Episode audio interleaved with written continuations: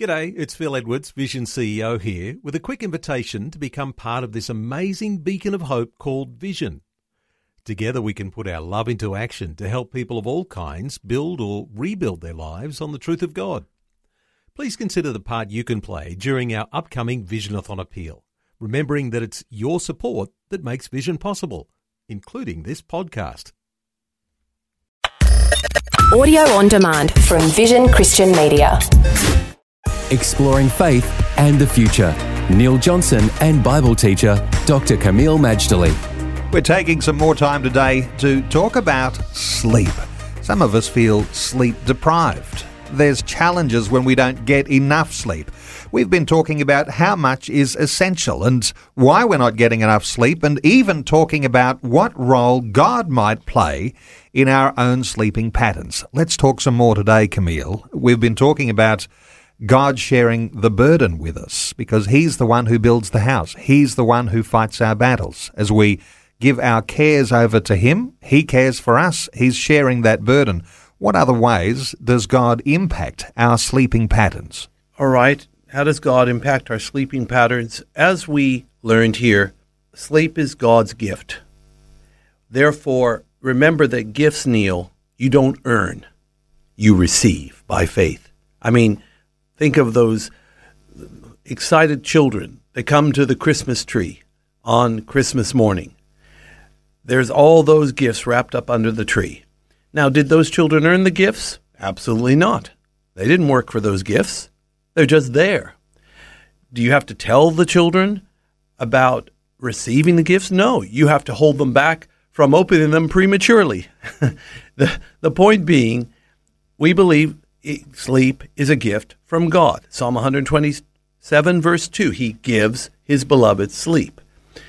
But the interesting thing, when you want to receive the gift of sleep, like the child receiving the Christmas gift on Christmas morning, what happens is there's something else. Simultaneously, you're forgetting about everything else while you're focusing on the gift.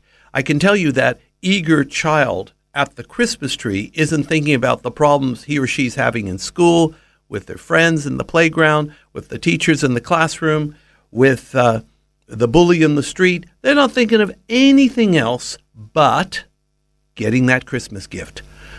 We also have to learn the principle of what we call single-minded spiritual devotion, which is encapsulated in Matthew 6:33 to seek first the kingdom of God and his righteousness and all the things we need in the natural, God will give to us. It's a bit of a paraphrase. In other words, we focus on one thing at a time.